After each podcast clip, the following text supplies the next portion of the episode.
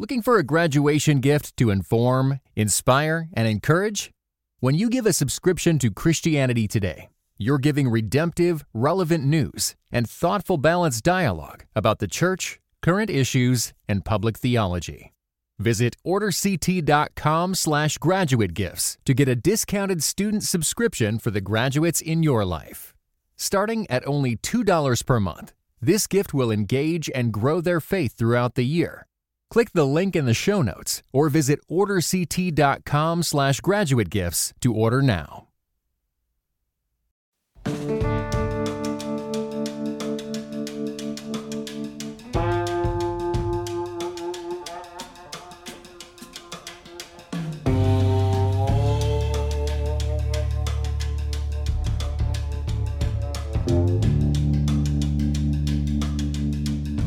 Hello, this is Russell Moore, and you're listening to The Russell Moore Show, brought to you by the Public Theology Project at Christianity Today. And every week here, we will explore uh, questions and conversations from a Christian perspective, conversations with guests that we have, and questions where I hear from you with the questions that you have about really anything that you're thinking about. Uh, really easy to do. Uh, just send me your question to questions at russellmoore.com and I'll do my best uh, to answer them. I won't say your name unless you tell me to, so I'm not going to be, um, uh, you know, putting you into a difficult situation, especially since the things that we're going to be talking about are often really personal uh, sorts of uh, struggles that people are having. So I won't tell people who you are unless you want me to. And so we're going to go through a, just a, a variety of questions that have come in. And one of them is a question that has happened uh, over and over. It's come into me over and over and over again in different sorts of iterations. So this one is coming from, I'll call this person Leslie. Uh, whether that's uh, a, man Leslie, Leslie Nielsen, or a woman Leslie, like Leslie Knope. Chose it because Leslie Knope, because this person is in Indiana and is writing to say, uh, What do I do person says, I'm in a very red state. And apparently, this is someone who's not a uh, fan of uh, Donald Trump, former president of the United States. And the church is. And apparently, that's a big deal at the church. A lot of conversation about uh, Trump and Trumpism. And um, Leslie is saying, What do I do? Uh, do I leave? Do I stay? Um, what do I do? And and thinks that maybe I would have some experience with that sort of question. You know, the a lot of the questions that have come in along these lines, they're not all about uh, politics. Some of them are. Some of them are about Trump on either either side. Some of them are about um, questions over gospel and justice. Uh, some of them are over a lot of pandemic related uh, things, masks and uh, vaccines, and, and those sorts of controversies are going on in the church. But even some others, I mean, there was a, a woman who uh, came to see me who's a pastor in a mainline uh, Protestant denomination, although her church is Orthodox. Um, and so she came to me. She said, Look, I know that you and I would disagree on women's ordination, but just help me to think through um, do I leave when the denomination has become uh, much more theologically liberal than what than what I really can can advocate, even though my congregation is kind of sheltered from that. And she said, and additionally, I I, I suppose I just know that I'm not going to have as many opportunities um, if I'm in a, a more orthodox uh, denomination in her tradition that would also uh, have um, views on women's ordination. So she said, just, just to forget the argument over women's ordination and just help me to think of how does anybody make that decision about whether to leave or to stay.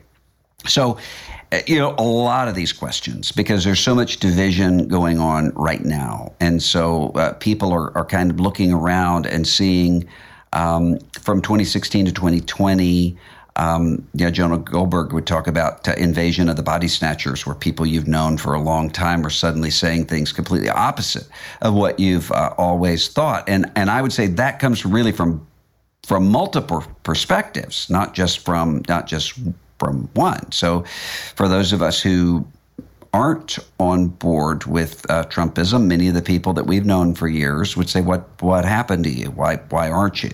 And then vice versa. So there, there's a lot of that going on, and it's it's sort of bleeding over from kind of cable news, social media, on into um, kitchen tables, dining room tables, and uh, sadly, uh, the Lord's table uh, as well.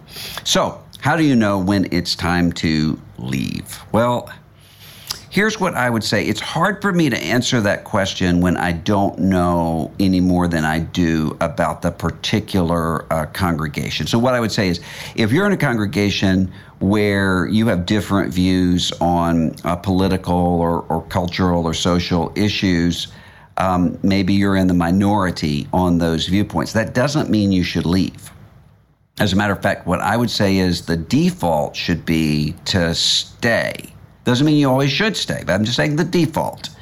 Um, so that you're you're not making the decision constantly about am I to stay or not. Instead, the the decision is is this a situation so extreme and so bad that I should uh, that I should leave. So a couple things I would say these are not in any of these cases thus saith the Lord uh, kinds of of answers. These are just things I think are, are are helpful to sort of think through.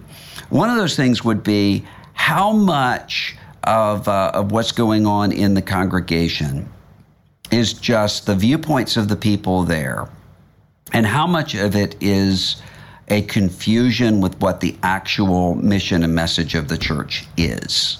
So, in, in saying that, I think if you're in a congregation where maybe you're a you're a pro-Trump person and um, most of the congregation is anti-Trump or you're an anti-Trump people, a person, and most of the congregation is pro-Trump. That's not necessarily um, a bad situation. Uh, that it would be different though if it's more than just the viewpoints that most people hold, and it's actually what the message of the um, of the congregation is. This is this is our confusion as to who we are, and I would say a second thing is how much of this is mandated on your conscience. So there would be a difference between, I think, being in a congregation where you have a minority viewpoint and being in a congregation where your viewpoint, um, your viewpoint has to be shifted and changed through some sort of cultural pressure or bullying that's going on in the congregation. And certainly, uh, if it's some sort of spiritually abusive uh, use of authority. But that that really applies to, to everything. I mean, I've, I've talked about uh, here before um, having to admit a couple years ago, I was writing a book that my favorite holiday is Halloween. And I gave the reasons for that but it was something I never would have really said in many other contexts, apart from people I really knew well, because in most congregations that I've belonged to, that would be a really controversial thing to say. And most people in most of the congregations that I've served would have thought of ha- Halloween as being a, a pagan holiday at best and maybe a satanic holiday at, at worst. That doesn't that doesn't bother me that I have a different viewpoint on that. And it's not anything I ever would have left a church over, um, unless I, I had been in a congregation that said, you know, if people are to be a part of this church, they have to uh, repudiate Halloween. Um, I think that would be a, a, step of authority that moves into authoritarianism, even on something that doesn't matter um, much less on things that actually do. So I would I would just just ask how much of that is is on your conscience, and then also, would you feel comfortable? Inviting a uh, a non Christian or maybe a struggling uh, Christian to come to your church, um, and and not in the sense that you're saying, oh well, I'm afraid of what people would say in the you know, as we're going out the, the door at church. But generally, if, if you could bring someone in, what you think would be uh, delivered to that person is a clear presentation of the gospel and of discipleship. then that's a good metric in favor of uh, of staying. If uh, if not, then that would cause me to really wonder why would I not want someone to to be here. And then the final thing that I think would be uh, important is to say what what is this doing to me? So, am I in a situation where I can be in a congregation where maybe I have a different viewpoint than most of the people there, but I'm able to love them and I'm able to understand uh, where they're coming from? Or am I in a situation where I'm starting to become combative and I'm starting to become bitter? Now, uh, again, that doesn't necessarily solve the uh, solve the question because you may be uh, needing to repent of being bitter and and um, and cynical or or combative. I mean, the Bible's constantly saying, "Don't be quarrelsome," um, but you also don't want to be a situation where you are uh, you are putting yourself into a place of constant vulnerability.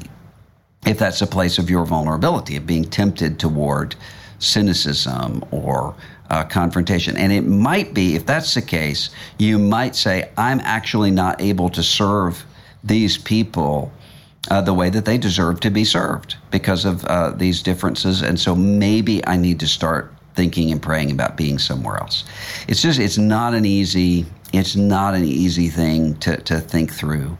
And it's, it's sort of a sign of the times that we're living in um, we're living in times where these things have become such identity markers that everything is divided. And that sort of brings me to another question that someone asked. Uh, someone had listened to uh, the episode, uh, the conversation that I did with my friend David French, talking about issues of, uh, he raised some issues of potential civil war. And um, this also came up. I had David uh, in a seminar that I teach uh, out at the University of Chicago on religion and politics and culture, and the the Civil War question came up uh, from a student. And what what I said to them is, you know, if if I had even heard this talked about five years ago, maybe even two years ago, I would have said, "Come on." This is an exaggeration. We have problems. We have a divided country, but we're not at the point of uh, civil war. Now, I'm much more fearful of uh, of that sort of descent into violence, and here's here's why. I mean, um, one of the reasons is it is not just that January 6th happened um, and that some of the things, such as uh, the, the Portland uh, violence, happened.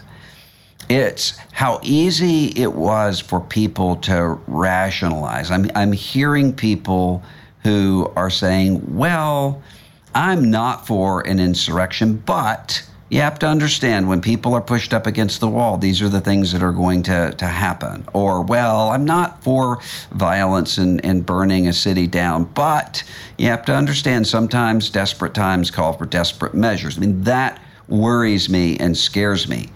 And also because when I'm having conversations with people um, at sort of the elite governmental or or media ecosystems I'm even hearing there um, not an advocacy for any sort of violence or, or civil war. I don't think I've ever heard that. But I have heard people for whom that idea is becoming more normal. So even just having the conversation, do you think we're headed towards civil war? I mean, that's, we haven't had that conversation in my lifetime in any serious way. And when I'm hearing it happen more and more, it does concern me, which is one of the reasons why we, as, um, as the people of God, as the people of Christ, have to be the people who are uh, not falling for this sort of um, violence as a lesser of two evils um, kind of mentality, or uh, what I talked about in the in the newsletter uh, a couple of weeks ago about this idea of using spiritual warfare language um, to our perceived cultural or political opponents. I think that's really, really dangerous. What it does is it causes us not to understand what spiritual warfare actually is. We wrestle not against flesh and blood, but against principalities and powers. But it also enables, just as if you can, you can see the language uh, historically that people start to, to use. There's a there's a way to try to dehumanize people uh, as a first step toward violence. So uh, think of the the language against almost every persecuted group. Uh, Jews or Roma people or uh, others, um, the, the, even even right now, uh, language toward the Yazidis or uh, or the Uyghur people. There will often be this metaphor of people as animals, as rats, uh, or as diseases, as, as viruses to be to, um, uh, to be eliminated, or as as devils, uh, as demons. Well, why? Because if you can take the humanity away from someone, then you can justify acting violently toward them uh, in a way that that that enables you to try to find some justification and some way to see yourself as doing something uh, good. Um, and so that's a really, really dangerous place to be. And when you start seeing that happen, I'm I'm getting I'm getting nervous about it, and I, I think that um, that we really need to be spending a lot more time teaching people how to live in polarized times without um, compromising their integrity in terms of becoming the kind of person who would carry out um, bloodshed or, or, who would justify others who would. I mean, you've got to get that before. When it gets to James Davison Hunter uh, wrote the book, uh, he, he wrote on culture wars, and then the next one was called Before the Shooting Starts. And I remember thinking when that when I first read that book, you know, that's a little overstated. Maybe he means this in a metaphorical way. I don't think it's overstated now. You've got to change the way that we see one another before those acts of violence really become uh, become widespread, so that there can be the, the kind of repugnance at that, where you see that and you say, this is not uh, the kind of behavior that is acceptable for someone who is a follower of Jesus Christ.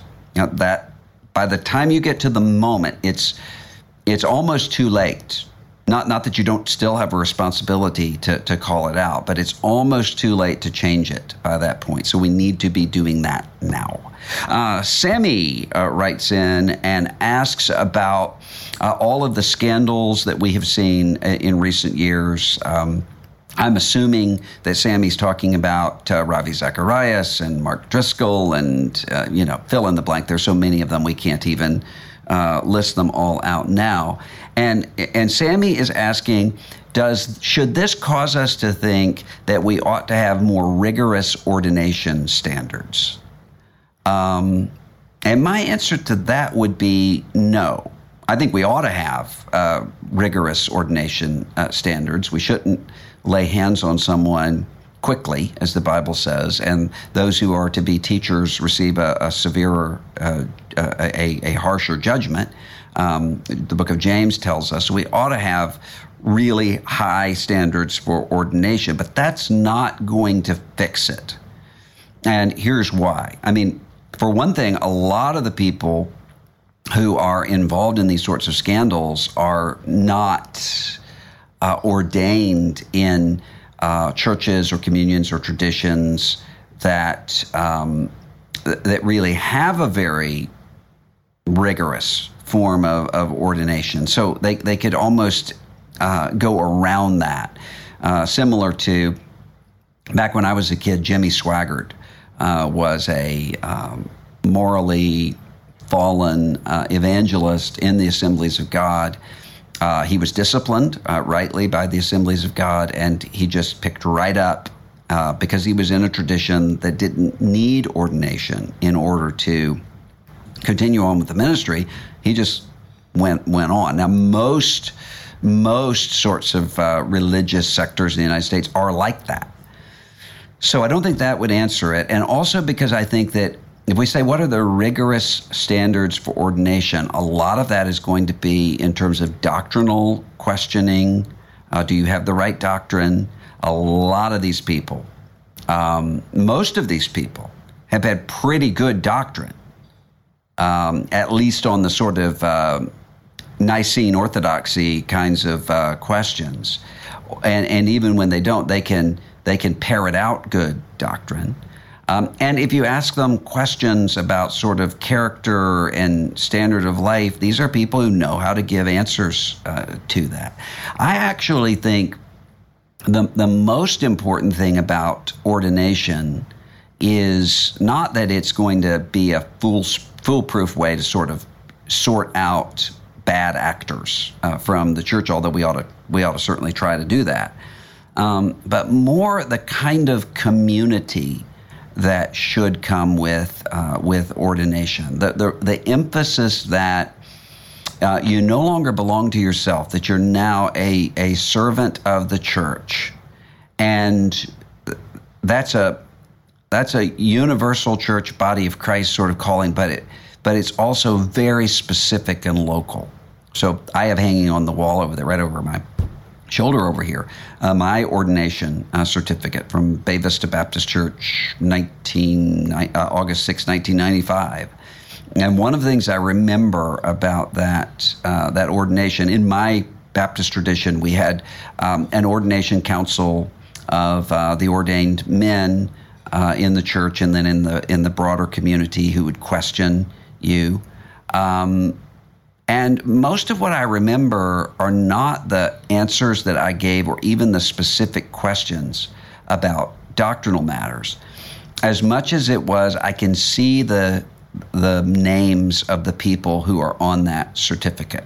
So, John Schmidt and Walt Racy, and you know these names of people who were um, who were people of great integrity and and and loved me. Um, many of them not living now, maybe most of them not living now. But I think there's something that whenever maybe there would be a temptation to betray my ordination vows, um, I can think of them and and think of what did they expect of me and and what did they entrust to me and sometimes, if it's even difficult to think about standing before God because of the way that you're, you know, you lose your way, you get confused, you can think about those people. I think that that's uh, the, the community aspect of it is, is maybe the most important. I mean, I think of at my ordination, uh, in my tradition, we would kneel. Uh, the the uh, ordination candidate would kneel at the front of the congregation, and the ordained um, men in the congregation would come by, lay hands on you, and pray for you. So typically, would lean over and just sort of whisper in your ear as they're praying for you, and so you you really didn't know who most people um, were unless you recognized their their voices because you're you're looking down. And I remember one um, one person puts his hands on my head and says, uh, "If you ever need anything, call me 555 02 and gives his phone number. And you know, I kind of chuckled at the time, but that uh, over the years is just really endearing to me uh, to think about this this guy who who loved me, wanted to help me, was genuinely a sincere. Um, I'm here if you need me, and he was. Um, I actually think that's that's what we need. This show is sponsored by BetterHelp. With summer coming up, I'm already dreading not only the traffic on the roads, but also the increased cost of groceries and the fact that my children eat all day long. You know, we all have stressors. Some are big and some are small, like an increased grocery bill. But therapy is a safe place to actually get these stressors off your chest and to figure out how you can actually work through them. There are many benefits to therapy for people from all walks of life. It's helpful to learn positive coping skills so you don't freak out about that grocery bill and how to set boundaries. Therapy can empower you to be the best version of yourself, and it isn't just for those who've experienced major trauma. If you're thinking of starting therapy, give BetterHelp a try. It's convenient, flexible, and entirely online. Just fill out a brief questionnaire to get matched with a licensed therapist. Get it off your chest with BetterHelp. Visit betterhelp.com slash russellmoore today to get 10% off your first month. That's betterhelp, H-E-L-P dot com slash russellmoore.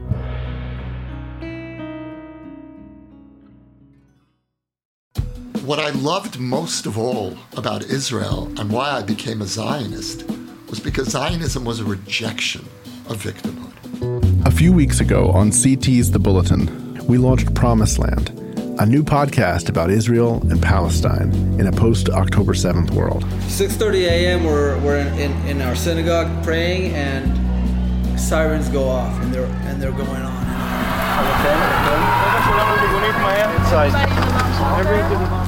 Based on interviews and conversations captured on the ground in Israel last November, it's an exploration of the spiritual, political, and historical roots of the conflict. When there's a weak Israel, every Jew in the world is weak. And why should uh, a Russian Jew who has nothing to do with this land come come here? Why? I mean, if you want, you can give them Texas. You love them so much. I am alive because I wasn't. I, I didn't come home. But they, all my friends that were here were murdered. Here, here, over there. This week, Promised Land moves to its own feed. You'll find links in the show notes, so if you haven't heard it yet, you can go catch up and catch the new episodes as they come all in one place. Max asks about critical race theory, CRT. Um, you know, I'm tired of talking about critical race theory, not because I don't think it's an important topic, but because I don't think it really is a topic in most of the places where it's coming up. So I talked about in, um, I did a seminar uh, for the Big Tent Initiative at Christianity Today uh, for my uh, colleague uh, Ed Gilbreath about um, about CRT with a panel of people, and said at that point, I'm not someone who um, advocates or believes in critical theory, uh, really across the board. I do think that there are some important questions that often can be raised uh, by some of these uh, theories, questions that we can uh, then answer, but not an advocate of critical theory. But that's not really what the debate is, because you have many people, it seems to me, who want to use the language of critical race theory as a way to um, a, a way to circumvent a concern by the church for racial injustice. And so that's why when you see the way that people are defining uh, CRT, uh, it's it's usually in the in a church context or, or even in often in a school board context is usually uh, in terms of systems that that there that there are injustices that can happen through um, uh, systems that are set up by human beings, but systems that perpetuate those injustices, those sorts of questions. Well, that's not CRT. That's Amos and Hosea and Isaiah and Jeremiah and Jesus and James. I mean that that's not uh, that's not CRT that is saying that. And I can see many of the people who are using the CRT uh, language, at least in the um, in the world that I've been living in, who often are the very same people embracing the lost cause uh, mythology of the Confederacy. And their views on all of those things well predate uh, CRT as a point of discussion.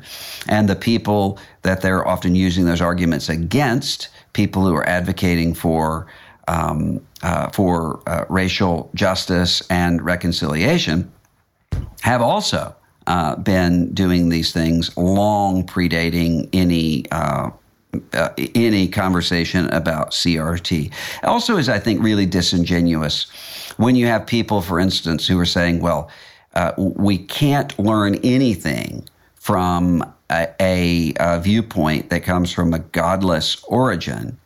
Um, who are making that argument with writings from atheists, not just not just atheists who don't have faith, but atheists who have written books saying that theism is um, is is shouldn't even be taken seriously enough to argue with, and we should just let it die and move on.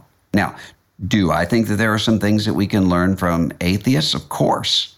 Um, there are many things that I learned from from atheists. I think that um, I think that God rains on the just and the unjust, sends rain upon the just and the unjust. I think that there are um, that, that, there's a Romans two um, uh, conscience uh, and a kind of insight that belongs to people as created in the image of God. But you can't simultaneously say you can't listen to uh, people with uh, non Christian views outside the church and argue that from non Christian people from outside the church. So I really don't think it's. I really don't think it's often even a, a good faith sort of con- uh, conversation. Um, and then beyond that, it it doesn't really mean anything if you're if you're talking about CRT in most of these contexts any more than the word legalism. Uh, you know, there there will be people who will often ask me about what do we do about these legalistic uh, churches, and and you know, usually the first thing I do is to say, okay, well, tell me what you mean by legalism. Legalism is wrong. And uh, the New Testament speaks really clearly against legalism. But often, what people mean by legalism is uh, any commitment to holiness uh, or uh, any commitment to obedience. Well, that's not legalism. But if that's if that's the meaning that people are giving to it, you're you're not going to be able to actually have the same conversation. Or for a while, there would be many people who would ask me about hyper Calvinism uh, and what I think about hyper Calvinism. Well, I think hyper Calvinism is a heresy.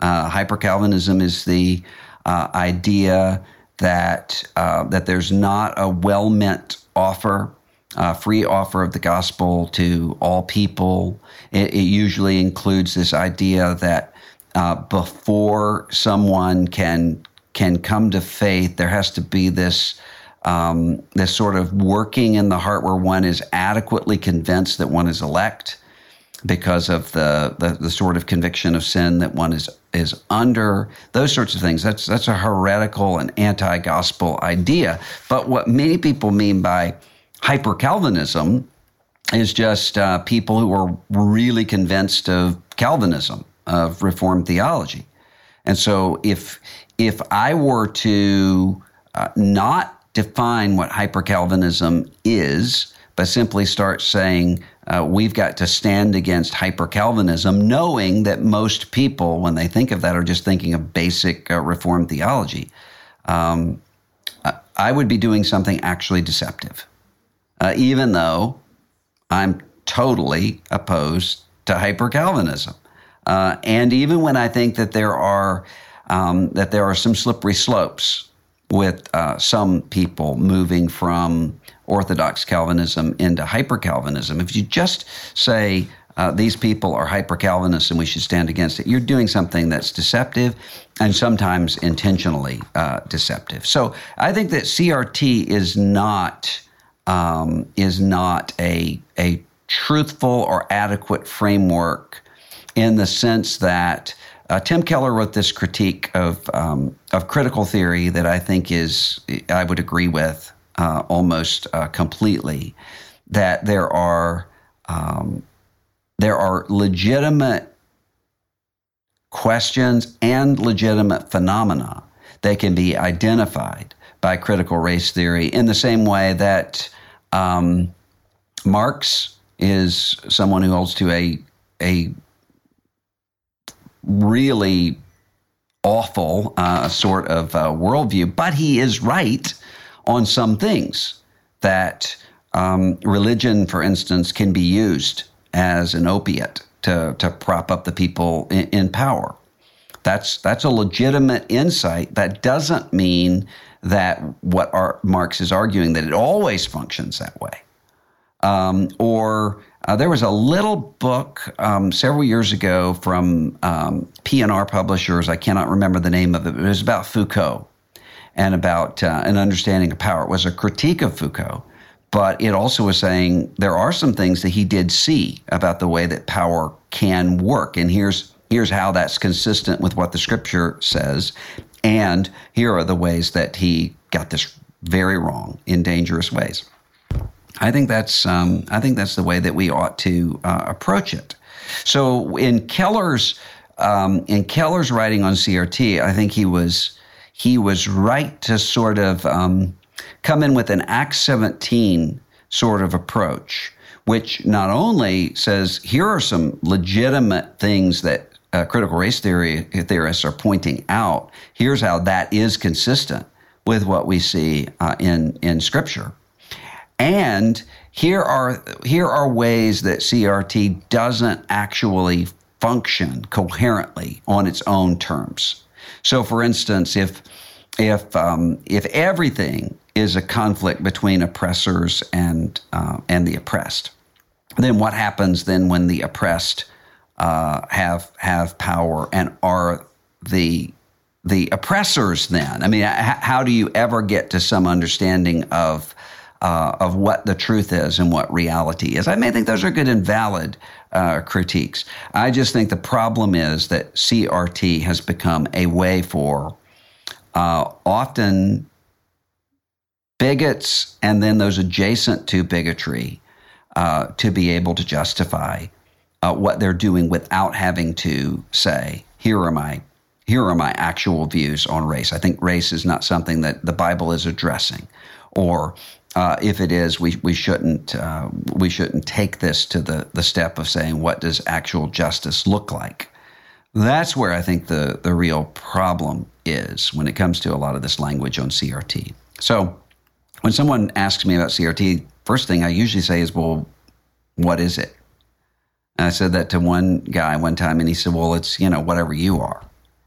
Uh, because he was seeing CRT as being uh, any understanding of um, of systemic sorts of injustice that may be there. And I said, well, if it's whatever I am, then yeah, I would have to be CRT because that's sort of the, the circular definition. I'm not CRT, um, and and here's here's why though. Some of the things that uh, that that people who would be in a critical race theory framework are nonetheless identifying some things that are actual problems. We don't need to adopt all of their assumptions in order to answer them, but we do need to speak to those things and to answer them.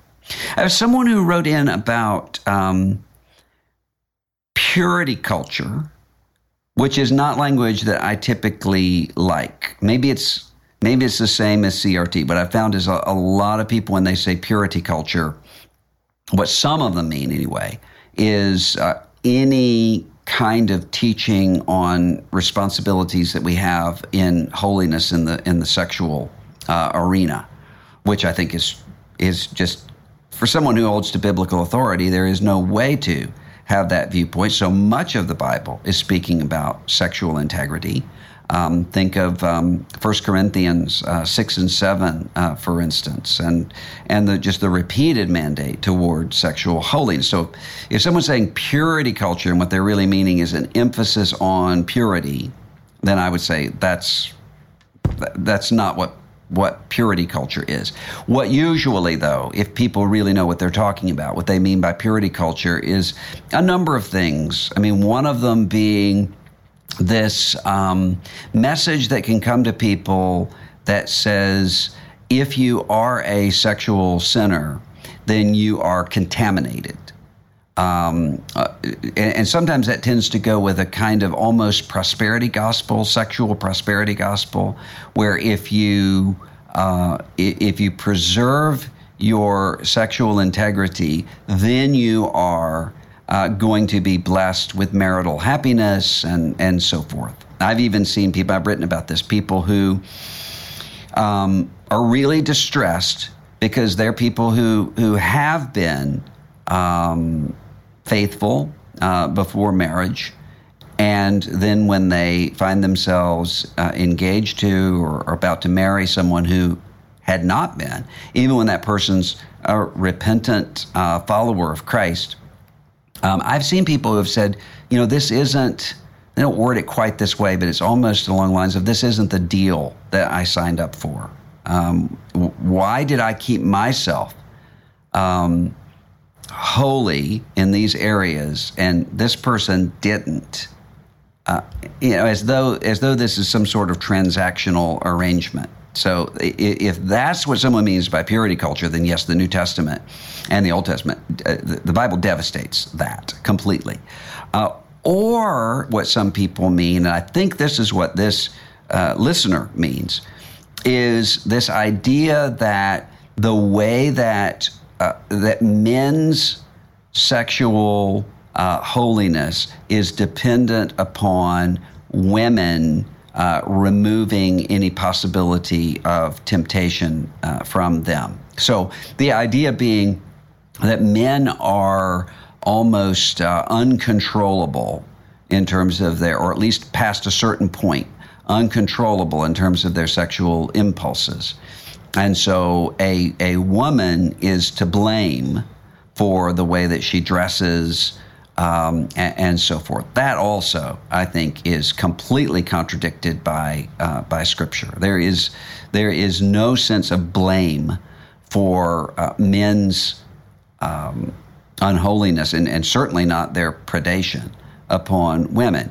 Even in the, the passages that are speaking to modesty, I mean, obviously, there is a, at least some understanding of what modesty is. Um, I mean, we we understand that we we don't we don't go around nude uh, for for a reason, uh, but most of what is being spoken to in terms of modesty uh, in the Bible is not speaking so much to are you showing too much skin um, as much as it is talking about uh, status showing. Don't don't wear costly attire and jewels, uh, for instance, but dress modestly. Uh, so I think that there's I think there's a sense in which um, it's easy to absolve people of their own responsibility by finding villains or finding temptresses that are responsible for um, other people's sins, and I don't think that's an, an accurate uh, an accurate way. So, if the, this person is saying, you know, I've got these concerns about purity culture, but then what do you say about uh, issues of of modesty? And I guess what I would say is. Um, are there going to be some situations where people are not dressed appropriately, whether men or women? Yeah. Um, how do you address those things? Well, usually it's going to be a situation where maybe you have somebody who's new to the church, um, somebody who's who's trying to figure out how to uh, follow Christ. In that case, I wouldn't address it uh, right now. Um, I, I would say, everybody, let's bear patiently with this person let's cover first things first. Um, and then there may be times where someone says, you know, that's not really an appropriate thing to wear, but never in the context of if you if you wear this, you are responsible for um, for other people's sin. I, I, don't think that that is the case. Um, a young pastor wrote in and he said, This is kind of a nerd question, but do you have a system for organizing your library? Um, kinda. Uh, I know there are people who organize their books by color. These are awful people, and uh, don't be one of those people. I'm I'm joking, but kinda joking. Um, so I do have a system, but it's not. Uh, it's not detailed in terms of there are people who have sort of Library of Congress uh, designations. I don't do that. So what I do is organize things by category.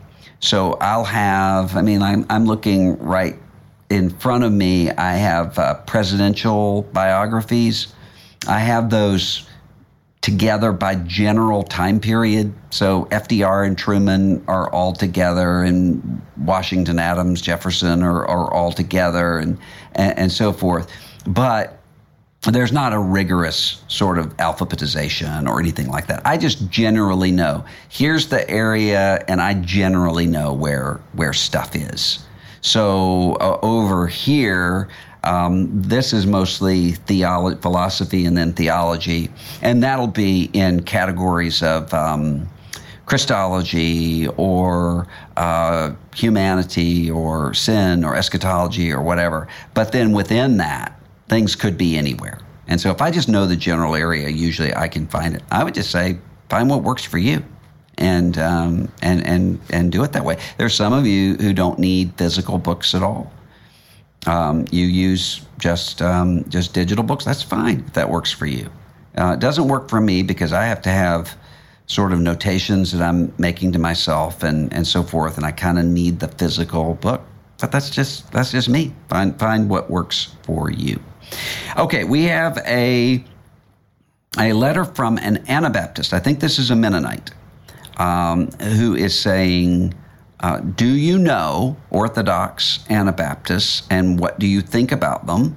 And uh, wants to know should I should I stay in that community uh, or should I try to leave and go somewhere else? Okay, well, uh, take take the staying leaving question uh, off the table. We've already sort of uh, addressed that in in the more general sense. Yes, I know a lot of uh, Orthodox Anabaptists. As a matter of fact, my mom is in town. We were just talking about um, my ancestor uh, going back. I don't. It was the late 1700s, I think uh, who was a Mennonite uh, who left um, Switzerland and uh, came to um, came to Pennsylvania.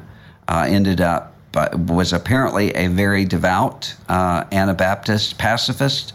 Um, the, his entire family was massacred. Um, and he didn't he didn't fight back because of his convictions and some of the family were separated, and some of them were were killed. So. Yeah, I've got a family connection to some of that, and I know a lot of really faithful Anabaptists right now. So, uh, Plough Quarterly, for instance, is a is a magazine. It's wonderful. Uh, it's a group of um, I don't know, maybe you would say high tech Anabaptists uh, so would have a lot of theological commonality with Mennonites or, and Hutterites and other. They're called they're called the Bruderhof. Um, but they're not Amish. They they um, they they have Wi-Fi and they're they're they're publishing things and doing videos and podcasts and, and whatever. But really exceptional people living in in community together. I would say with with Anabaptists, like like with everything else, there are strengths and strengths of emphasis that come with the Anabaptist tradition that the rest of the church needs. And there's a shadow side to everything. Uh, everything has a, a, a, shadow side. And one of the potential uh, shadow sides that can come with, um, with an Anabaptist view is sometimes an undue separatism, uh, sometimes a dire sort of view of uh, of the outside world, but that's not necessarily uh, endemic to it.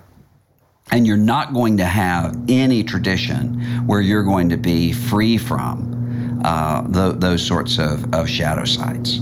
So uh, it, it, may be, and we, I mean, I, I quote this all the time because I think it is so clearly true uh, what uh, Richard Mouw said several years ago about these different denominational, for lack of a better word, traditions um, being like monastic orders that are part of the, the body of Christ, but with a particular vow to emphasize certain things.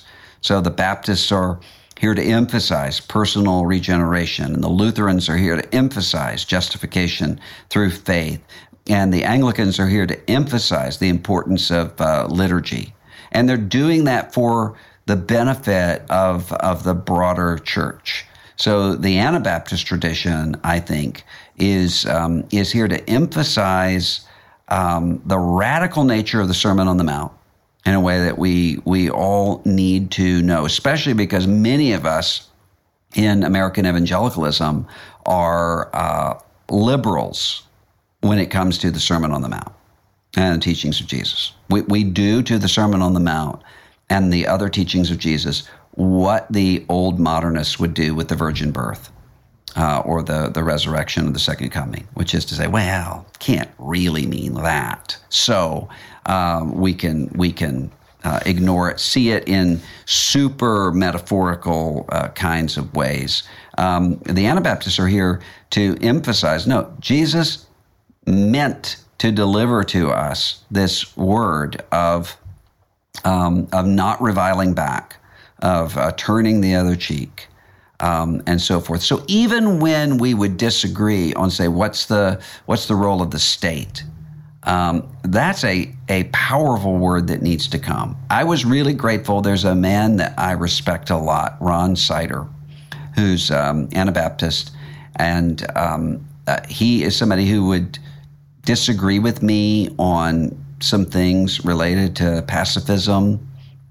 And I really admire him because even though I don't agree with him on everything, he has been willing to show integrity and not uh, even though he's in a, a very uh, politically progressive sort of tribe, he's, he's held to uh, what he believes is right when it comes to abortion and marriage and sexuality and these sorts of issues that would be really easy to downplay or to, to get rid of in his context in a way that we all should do, regardless of what our particular um, tribe or position is. And I really liked the fact that he came, I had him come to Evangelicals for Life, which was an event that we would do uh, every year coinciding with the March for Life, that was seeking to take a, a broad coalition of people uh, for human dignity.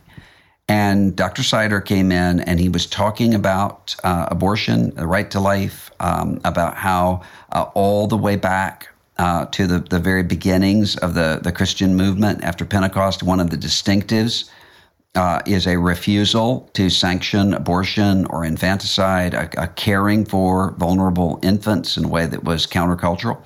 And then he went on to really critique those of us who are pro death penalty in some way or the other, or or who think that there's um, a legitimate use of, of war, and explained uh, why he thinks that killing is wrong in every case and context. Well, I don't agree with him on all of that, but I certainly need to hear that.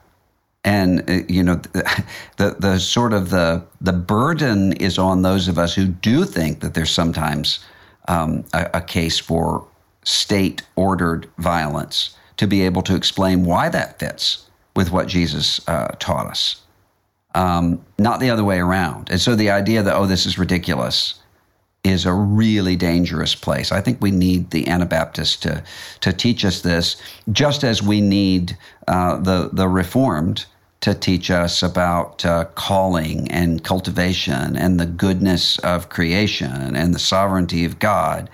Um, we need that. We, we need the Arminians uh, there to teach us about um, the, the need for personal decision and for evangelism of every creature. I mean, we need all those things uh, together to hold one another accountable uh, within uh, the church.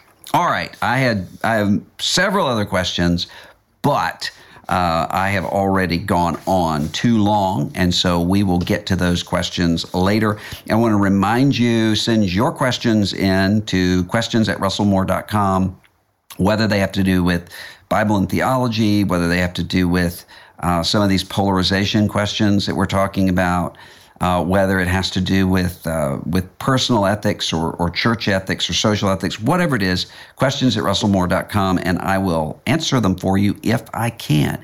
And I also will try to say, I don't know when I don't know. And there's going to be a lot of things I don't know. And then sometimes I'll give an answer and it will be wrong. And I'll see that later. So that's that's that's part of it. So thanks for listening. Be sure to subscribe on Apple Podcasts, Spotify, Stitcher, Pocket Casts, or wherever you listen to podcasts, and leave a review. Uh, it really helps other people to find the show. If you're listening on a smartphone, tap the cover art and you'll find the show notes with some resources for you. And send the podcast along to a friend, someone that you think might benefit from this conversation. Be sure to check out Christianity Today. Uh, become a member at uh, CT, where we are uh, lifting up the sages and storytellers uh, of the global church for the sake of a, a beautiful uh, orthodoxy. uh, to give to the world.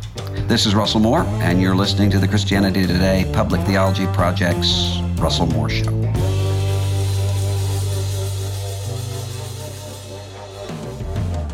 The Russell Moore Show is a production of Christianity Today. Erik Petrik is our Chief Creative Officer. Russell Moore is the executive producer and host. Mike Cosper is our director of podcasts. Production assistance by Core Media. Beth Grabenkort serves as coordinator. Kevin Duthu, producer. Audio mixing on today's episode by Kevin Duthu. Our theme song is Dusty Delta Day by Lennon Hutton. Administration for Christianity Today by Christine Kolb and Pam Vodenova.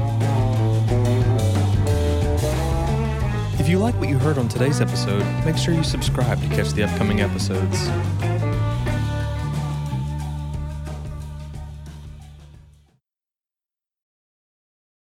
Every day, CT testifies to the reality that Jesus is alive, transforming his world and bringing his kingdom to bear. Jesus transforms, CT equips. Make a gift to our nonprofit ministry with a gift of $20 to provide 150 more people with redemptive storytelling, global perspective, and thoughtful podcasts. Give now at morect.com/equip.